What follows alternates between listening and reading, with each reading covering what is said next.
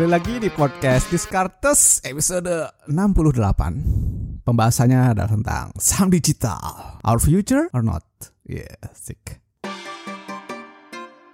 Buat teman-teman yang baru join ke podcast Discartes, ini adalah podcast tentang keuangan, investasi, ekonomi, dan bisnis. Di season kedua, gue akan challenge, gue akan kulik ide-ide dari buku, orang-orang, ataupun berita di sekitar kita semua, guys. Ditambahkan dengan ide dari gue sendiri.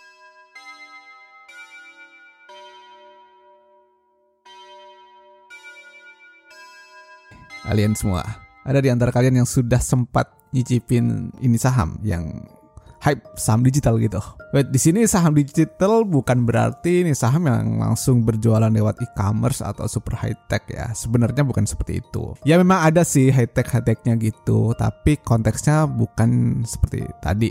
Saham digital, perusahaan yang digital, menurut gue adalah perusahaan-perusahaan yang bisa dibilang beradaptasi dengan memanfaatkan teknologi. Karena sekarang eranya teknologi digital, ya, ya yang dimanfaatkan itu teknologi digital tadi. Misalnya, kalau perbankan ada nih bank digital, sektor consumer ada nih e-commerce dan seterusnya. Panjang kali lebar. Kita bisa lihat perusahaan yang sudah ada lebih dulu sejak satu dekade terakhir atau puluhan tahun bahkan bagaimana performa mereka sekarang ini. Gua tidak akan judging ya, tidak menyalahkan, tidak bersifat menggurui atau tidak. Eh, saham ini jelek, saham ini bagus, nggak seperti itu. Jadi kita kosongkan gelas dulu, kita coba berpikir dan menyerap mana yang positif, mana yang negatif. Sama halnya ketika gue belajar juga, gue lepas ini ego dan semuanya, tapi gue coba mempelajari hal yang baru. Kemarin gue sempat lihat nih ya, LPPF misalnya, pernah menjadi idola. Matahari Department Store, ini emiten kodenya LPPF. Kalau dilihat dari harga saham ya, gue nggak ngomong soal laporan keuangan. No, gue ngomong dari soal harga sahamnya tok pernah mencapai tertinggi di 2016. Setelah itu, nih saham LPPF turun nih berangsur-angsur.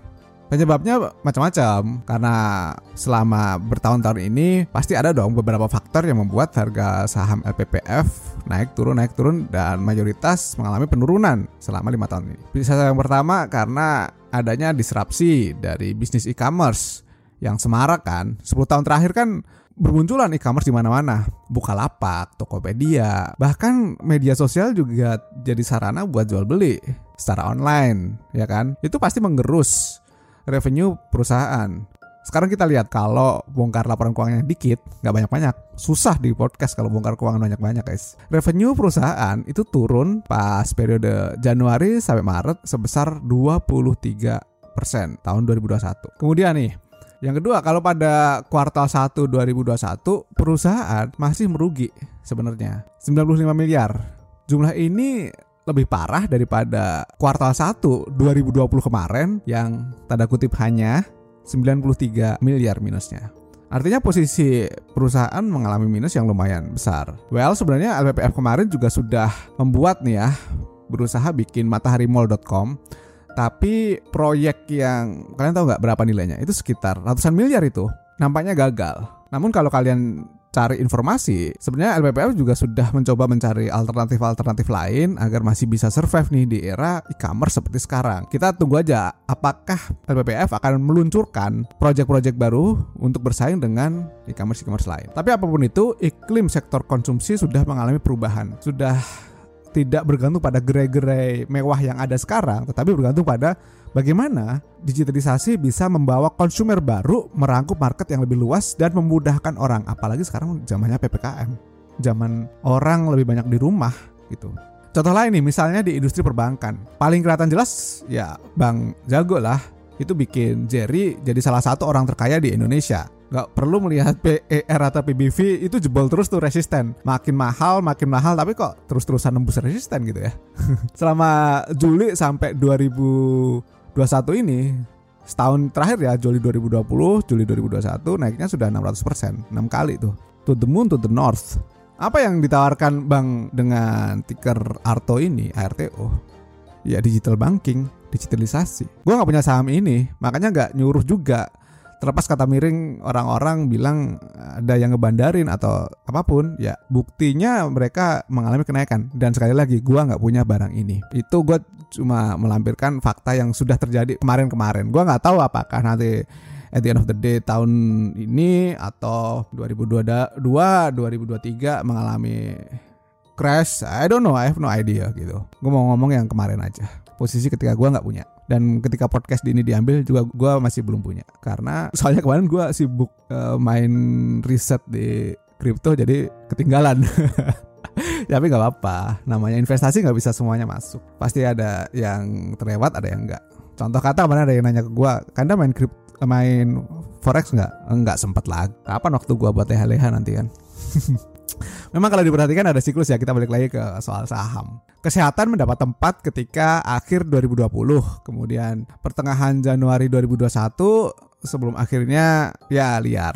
Jadi selama satu kuartal lebih ya saham kesehatan uh, mengalami posisi yang bagus. Kemudian digital mulai gerak nih di semester 2 2020 sampai sekarang. Pertanyaannya adalah apakah kita harus investasi ke saham yang sifatnya digital? Well, kalau buat gua harus diperhatikan apakah bukan sisi digitalnya tetapi bagaimana mereka beradaptasi semua jenis industri, semua jenis industri ya.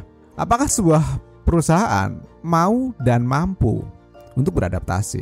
Itu dua hal, mau dan mampu. Tidak semua perusahaan dengan embel-embel teknologi atau digital layak dikoleksi. Apalagi sebuah perusahaan baru yang bermuncul dengan nama digital, terus narasinya seperti itu belum tentu akan menghasilkan cuan yang luar biasa buat pemiliknya. Kita nggak pernah tahu soal itu kan. Bisa saja narasinya memang sudah disiapkan untuk uh, mengangkat harga hanya dalam tempo sementara dan khawatirnya kalau investor pemula nanti nyangkut di pucuk. Jadi hati-hati dengan sebuah narasi digital. Apakah dia memang punya produk digital yang bagus atau tidak? Balik lagi ya, kita nggak ngomong soal laporan keuangannya dulu. Kita ngomong bagaimana dia memiliki sebuah visi. Gue cukup percaya dengan namanya visi. Visi misi, visi misi kayak raya.